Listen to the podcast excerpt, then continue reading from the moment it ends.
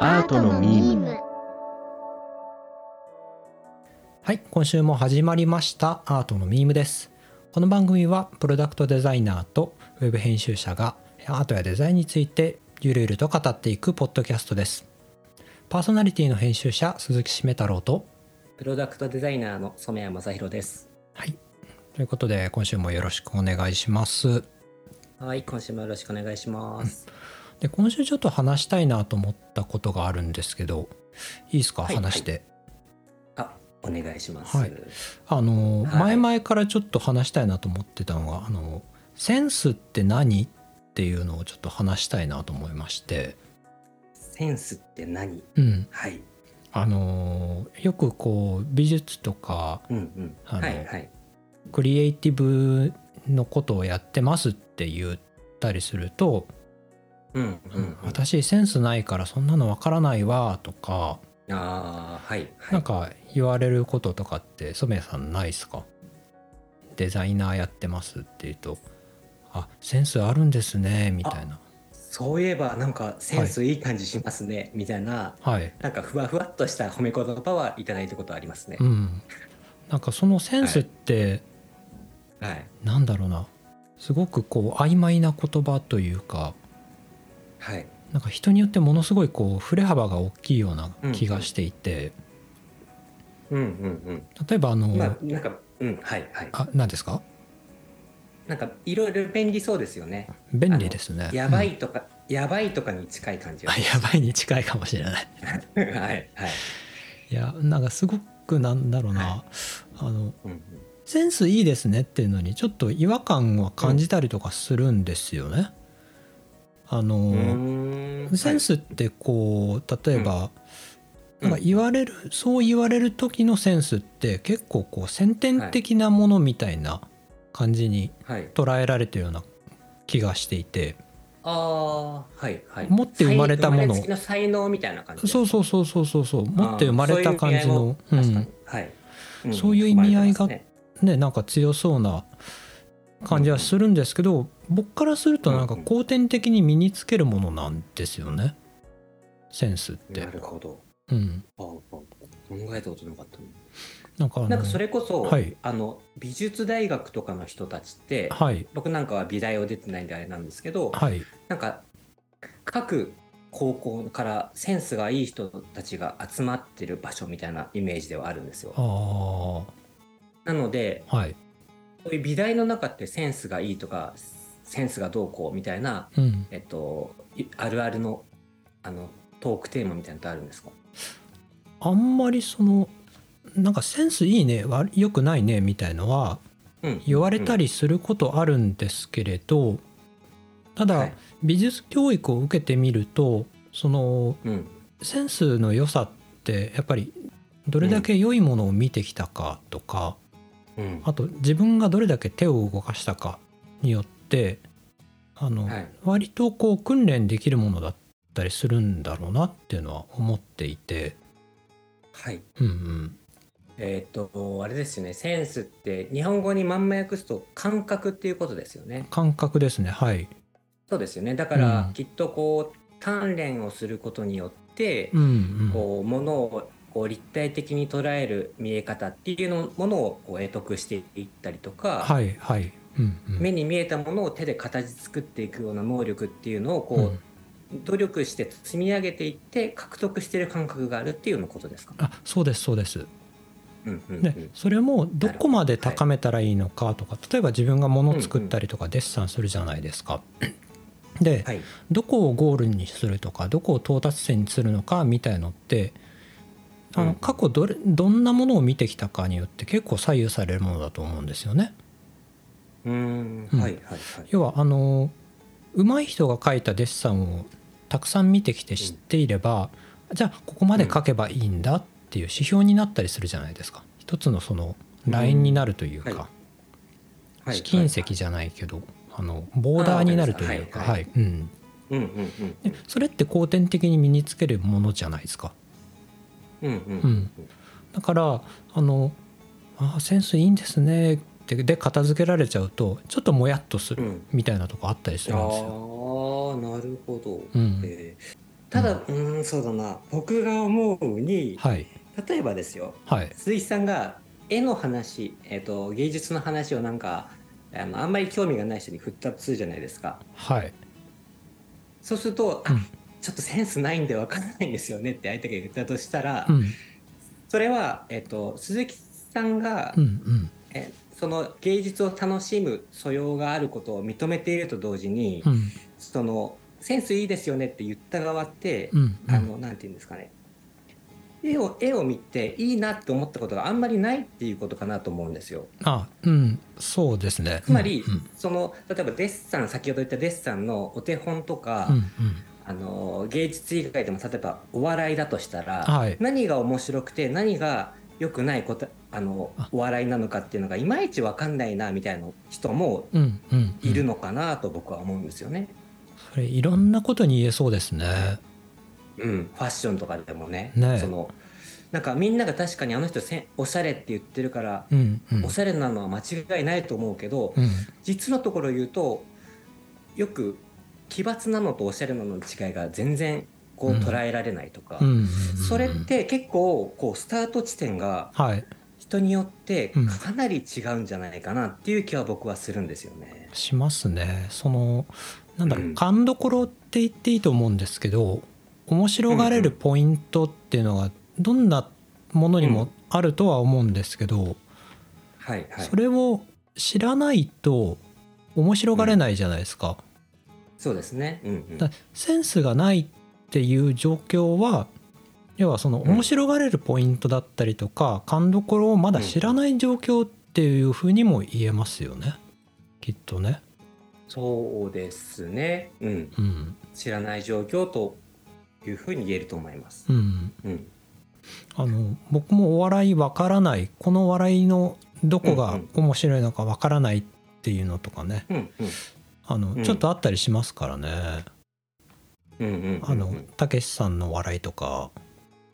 あのダウンタウンの笑いとか はいはい、はいはいはい、わかんないんですよねそうですちょねっとねうんあとアメリカンジョークみたいなのとかね少し、はいうはんいはい。わかんなかったりしますしでもうんうん、見る人が見てらものすごい面白いっていう可能性もやっぱりあるわけじゃないですか。そうですよね、きっとね。う、ん、だからそのそれもやっぱり後天的に身につけるものだなとは思うんですよね。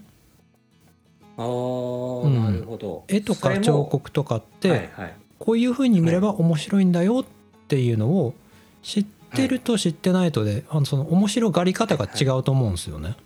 なんかそれがそのセンスのうんあるなしじゃないですけど、その学習によってそのそうですね、えっと、キメが細かいとこが分かってくるというか解像度が上がってくるというか。うん、はいはいはい。気づけないところに気づけるようになるじゃないですか結構、うん、はいはいうん。こう知識によってうん、見るポイントが分かってくるとかそういうことですうか。んうんうんあのーはいはい筆の例えば絵にうん、絵で例えると筆の動かし方とか、うんこううんうん色の分け方とか混ぜ方とか構図の感覚とか、うんうん、うんなんかそこら辺ってその書いたことがある人とそうじゃない人とか、うんえっと、それで結構変わってくるなと思いますし。うんうんうん、例えばうんとあの音楽やる人とやらない人では音楽のその CD とかの音源の聴き方も変わってくると思うんですよね。うん、はいはいはい。あのここのドラムのこの、はいえっとコンマ1秒のその音があるとないとでは全然違うみたいな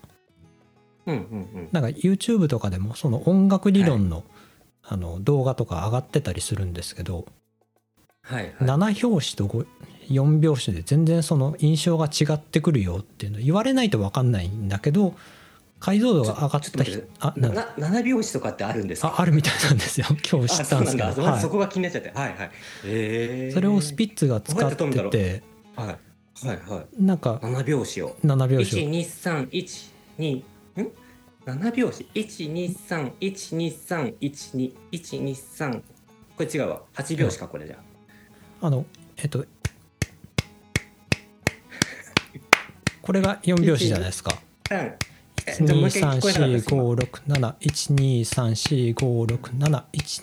123456712345671234567っていうのが7拍子なんですけどそんなリズムの曲があるのあるみたいなんですすよいません脱線しちゃった ええそれを、えっと不自然に感じないようにアレンジした曲があってで、はいそれをあの活用したこうはい活用した音楽をその理論から説明してる動画があったんですよね。ええでもはいはい言われないとそのうん4拍子と7拍子の違いがわからないぐらいの自然な感じだ、うんなるほど使われ方だったのうーでんはいはいはいはいだどんな領域にもそういうふうなマニアックなというか、、はいろいろやってみないとわからないこととか説明されないとわからないところとかって結構あると思ってて。なるほどなうるんほどですねうん例えばあれですよねあの何も知らない今までずっと手でご飯を食べてたはいとしては自い分がはい。うん急に長さ2 0センチうん、直径5ミリぐらいの棒を2本渡されてあうん、これを使って食べなさいって言われたらどうしていいか 分かんないです僕らは箸として認識してるけどそうそうそうあ箸のうこんことここに棒通すのみたいなところに棒2本持つじゃないですかはいあれって知識だと思うんですよそうですねうんうんあのこ箸と箸の間でそれで物をつかむっていうのは知識ですよね。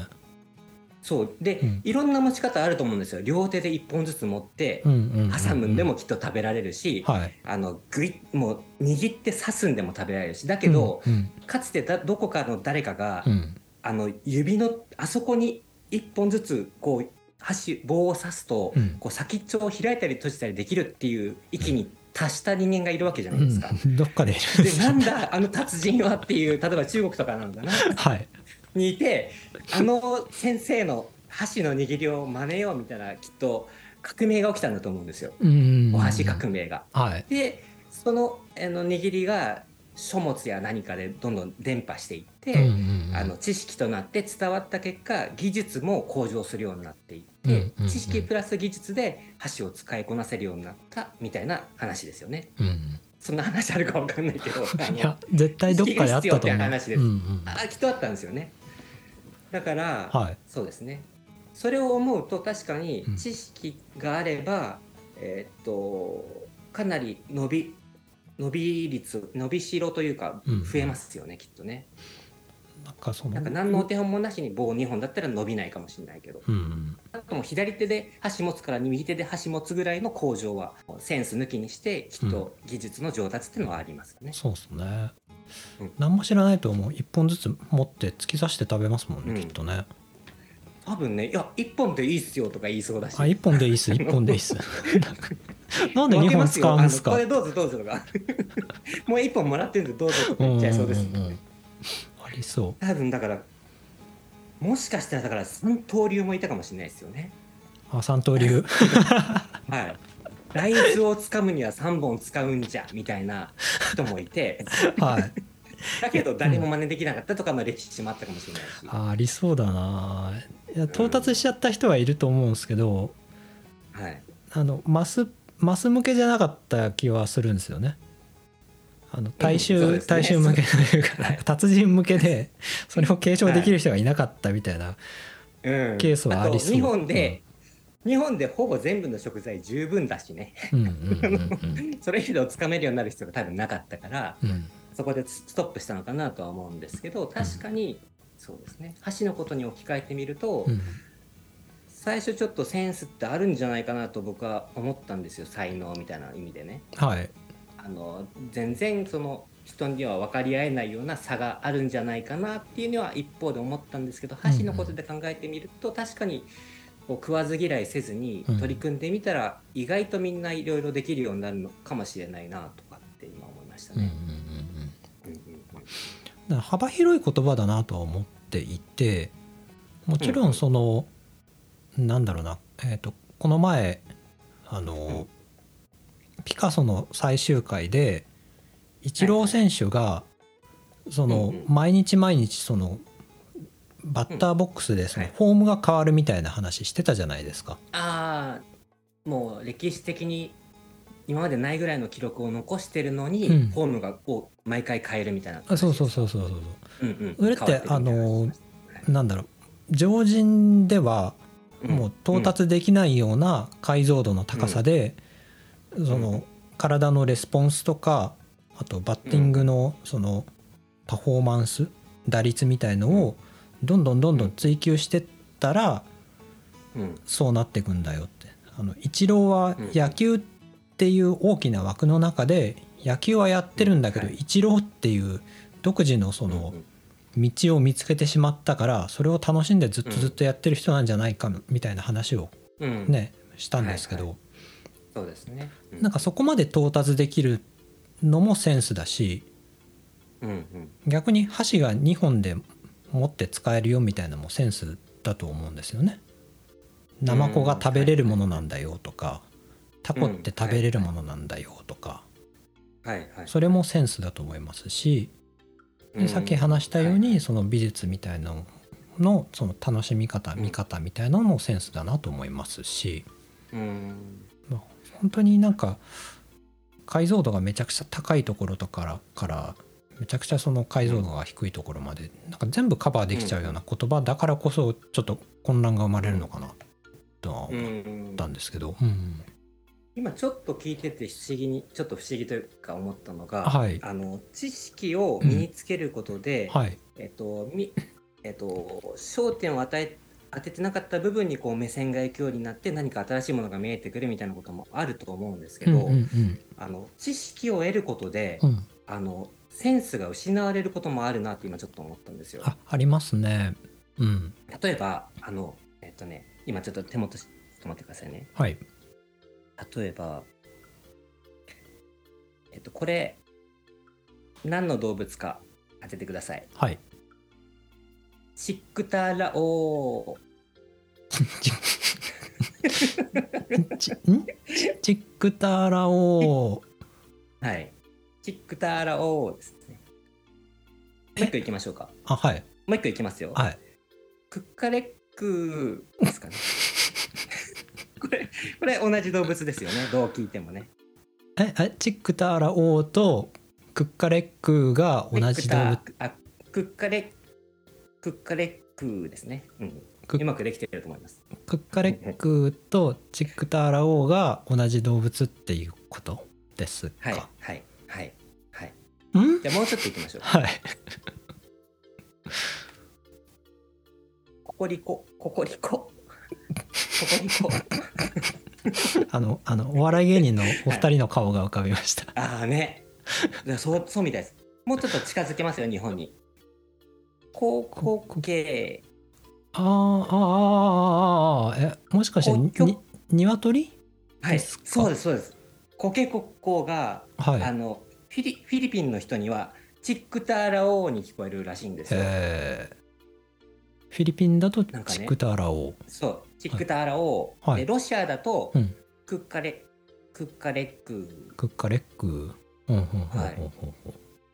韓国だと、うんはい国極空港みたいな感じですね。極や空っぱり高校ほうほうほうほうほで、フランスは、あの。コケ国交に多分焦点当ててないんですよ、フランスは。ちょはいっとおしゃれで。うはいココリコ、ココリコは多分、ココココですよね。うんうんうんうコんうコんココって普段言うじゃないですか。あれに、はいはいあの、間がリに聞こえるんですね。ココリコ、ココリコって。うんうんうんで、多分お笑い芸人のココリコさんの語源になってるのかなと思うんですけど。うんうんうんうんうんで、日本人はもう、あの、鶏の声聞いたらコケコッコーにしか聞こえないじゃないですかう。んそうですねで、それってう、ん知識を得ることで感覚閉じてません閉じてますなあよのね。コケ国交とは聞こえるんだけれどはい。あのー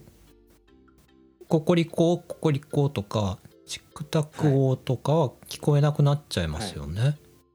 そうですよね。うんだから知識がセンスを広げセンセンスの可能性を広げる場合もあるしはいセンスをこう閉じていく方向にもせんあの知識っていうのは効果があるんだなっうんて思いました。なんかククッキーの型みたいのが分かりやすいなとは思うんですけどクッキーのその生地に対してポンって押したらその星だったら星の形になるじゃないですか言葉っていうのはあうの、ん世の中にある事象みたいなこううんすでに言葉が与えられる前にある物事だったりとかをがクッキーのその記事の方だなと思っててうん言葉は型の方だと思うんですよね。うん、うんはいはいはいでポンって押したら物事すでにある世の中の物事の一部を切り取れはするんだけれど、その全体を表すことはできなくなってしまうというか、うんううんんはいはいちょっと話それちゃうかもしれないんですけどなんかはいイヌはいイットの人たちはすごくうんうんうゆん雪に対する語彙が豊富なんですって、ああなるほどはいうんはいはいあの目の前に雪がめちゃくちゃあったりするので、はいなのであのしっとりした雪とか水気を含んだ雪とかカラッとしたうん乾燥した雪とか、うなんかこの20種類ぐらい雪を表す言葉があるんですって。なるほどなるほど、うんそれを伝えるこう機能として必要だったんですねきっと生活にねうん、うんうん、うんうんうんだから型が豊富にあるってことじゃないですかそれって。そうですねうんうん、ただあのその型で抜き取ってしまうと、うなんか物事の全体が見えづらくなるというか型にものすごくはまってしまうというか。えっ、と型が身に染み込むとかそういうことですかうんあのと身につく今何の話でしたっ け鶏の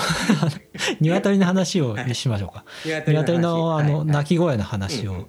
はい話に戻るとあのはい僕コケコッコーとしか聞こえないですもんねおそらくね聞こえないうん聞こえません、はいそれ以外の聞き方ってなんか違和感あるというか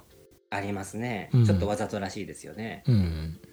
そこはめちゃくちゃ強いんだろうなっていうのは思いますねその普段こうなんだって感覚的に理解してる当たり前だと思い込んでる概念とかうん言葉だったりだとかっていうものってものすごい強いだろうなって思いますしああはいはいはい逆に言うとその私はセンスないんでって言ってる人にとってそのセンスっていうのは後天的に身につけるものだっていう感覚がないっていうことだとも言えますよね。どうなんだろうそれが、うんそのセンスがないぶあの分野があったとして、うん、まあ、苦手分野とも言え言えると思うんですけど、はい、うんそこに無理やり取り組む必要ってあるんですかねうんうん、ないんですよね。そうなんですよ。 ないんだ あのはいはい。リゾースって限られてるじゃないですか。うんうんううんん、自分がいろんなものに、あの取り組める時間も、うん。あなんか活力というか元気というか、はい。ぼはいはいあの嫌いなものに取り組むとあの疲れちゃうじゃないですかうん頭とかも、そうですね、そうですね。僕あの数学とか苦手で数式とか見るとすぐ眠くなっちゃうんですけどえー、はい。うんはいはいだからセンスがないっていうっていうことはあのただその気づいてないだけかもしれないけれどその、結構大きなそこに含まれてる意味として私はそれにあんまり得意じゃないしあんまりかけるリソースもないですよっていうんううんうん意味合いも若干含まれてるような気もするんですよね。うん。うん、はい。うんうん、確かにそう。いやちょっと難しいからわかんないです。なんうんかうん他に好きなことあるしなんかそこにかけるあんまり時間とかもそんなに持ってないかなみたいなうん。なんかそれそういう意味合いもちょっと残って入ってるような気はしていて無意識な部分でね、はいはうんい。うん、だはいはい。からそれで全然いいなと思いますしなるほど無理やりこっ。ち側に来てもらう来てもらえたら嬉しいけどはいはいうんなんか無理やり来てもらうものでもないしなっていうセンスがはい、自分ないのでって言ったら、うん、言う言う人がいたら、いやいや、センスはあの身につくもんだからって言って、無理やりこうんう、あの肩組んでこっち連れてくるんじゃなくって、うんそっとしておいてあげるのが、大人のうんこう、関わり方なのかなってこう感じですかね。そうですねなんかそっちの方がいい、うん、はいあんまりこうあとうん遺恨を残さない気がします。うんうんそうですよね嫌じゃないですかうんこれうまいぞんうまいぞって言ってあのいやーね本当、ううんん、はいはい目の前にうんなんか食べたことないもの、いやうまいらしいのはわかるけど、うんちょっと食べるの勇気になってものを出されたらでそれ引っ込めてくれなかったら嫌じゃないですか。うん、そうですね。共感してほしいっていう気持ちは誰しもあると思うんですけどね、うん無理強いは良くないですよね。まあ、そうですね、うん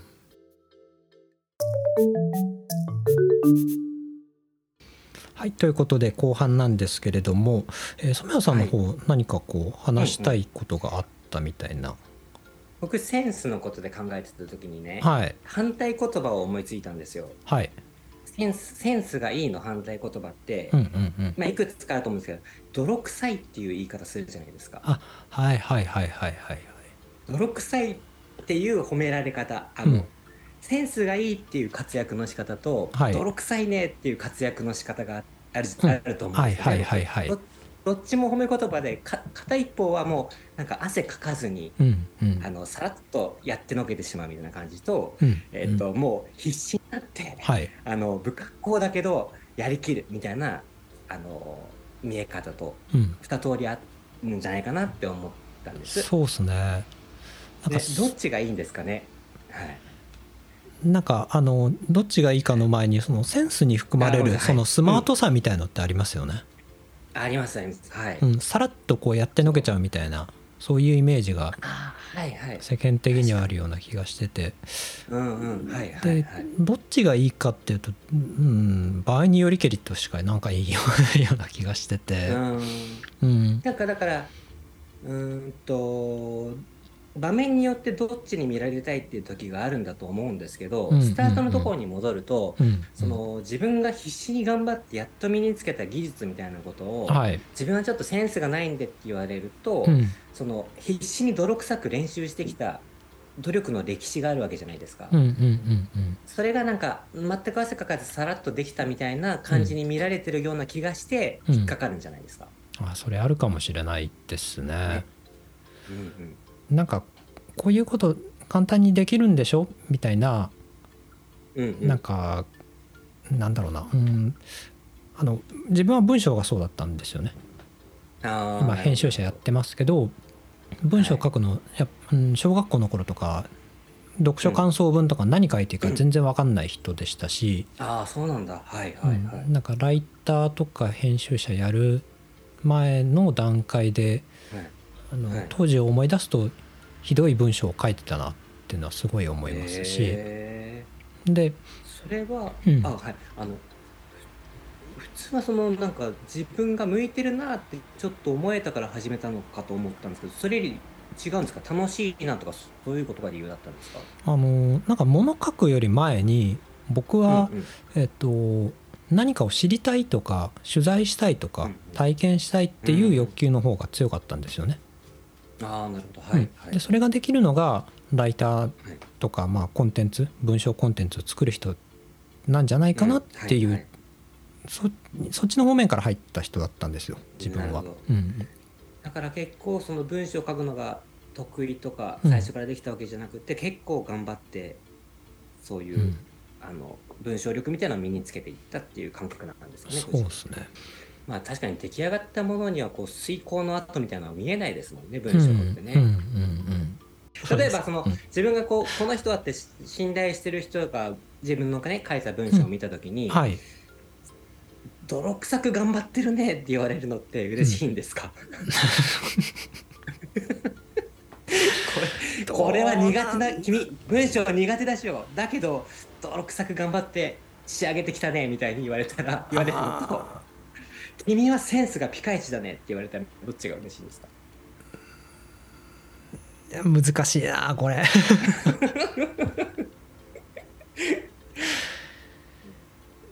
どっちだろうなんかその人との関係にもよりますし、はいはい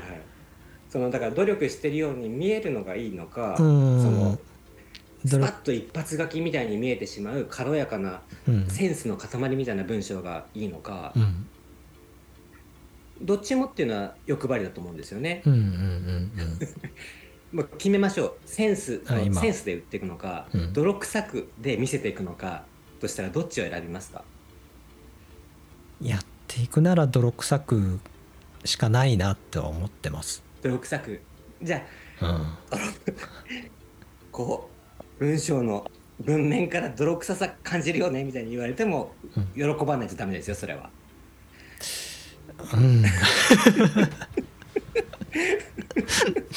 センスいいねのが嬉しいんだけどな嬉しい正直に言うとセンスいいねのが嬉しいか嬉しいでなすよね嬉しいですそうよでねすねうんうんうんでも、ねあのこうそういう話をされた時に、あ無意識に自分も「センスいいね」って言っちゃう時あるなとかって思っちゃいましたね、ああそうなんだ同業者とかなるほどあなるのほどクリエイター系の人たちにへ「ーセンスすごくいいですね」とかってなんか偉そうに言っちゃう時があったりとかして ちょっと反省してますそんなんじゃねえんだよなってそうですねうんうんうんなんか枕を濡らした夜もあっただろうにとか濡らしてないかもしれないですけ ど濡らしてたかもしれないですしうんはい徹夜してね物を作ってた時もあったかもしれないし、なかったかもしれないしそうですね、うんうんそうですよねわかんないですよねそこはね、うんわかんないですもんね出来上がったものからわかんないですからねそうなんですよねその全部はね、ううんん、なんかなんていうのがベストなんだろう、うんはいななんていうのがベストなんだろう 僕すごい好きなんですって毎週見ちゃってまそれいすといですねかうんうん、毎日見ちゃって僕はまだすとまずいですよね僕すごい好きですいいとして、うん僕は好きなんですよっていうとうんあの限定的になるじゃないですあそかこで限定的に自分は好きですって、うん僕も好きだっていう感じになるといいですね、うん聞こえるね毎週聞いてますとかってこのラジオ言われたらすごうんういん舞い上がっちゃいますもんねうん、うん絶対舞い上がそうっいう時ちゃなんうん嬉しいですねそうですね、うそういう時なんてね、あのうん返したらいいか分かんないのが僕らですよねきっとね多分あそうのですね照れちゃう照れちゃって「いやそんなことないですよ」とかって いやあの全然全然まだまだそんなんでもないですしって謙遜しちゃうんですけどね、うん、うん、ま、まあ、謙遜するのはいいと思う、まあうん、ニヤニヤニヤしてうまく答えられない ですね。思い浮かぶすごくその絵が思い浮かぶまあそうですねあのちょっと話もそれてきたので、この辺りで畳みますか、この辺りで。はい、ということでやってきましたアートのミームでした、えーこの番組は毎週月曜5時頃に更新しています、えーご意見ご感想なども募集しておりますので「ハッシュタグアートのミームで」SNS などでつぶやいてくれたら僕たちめちゃくちゃ喜びますのでよろしくお願いしますえーそれとよろしければチャンネルの登録だったりフォローもよろしくお願いしますではお相手は編集者の鈴木しめ太郎とプロダクトデザイナーの染谷正弘でした。はいでは今週もありがとうございましたではではありがとうございました。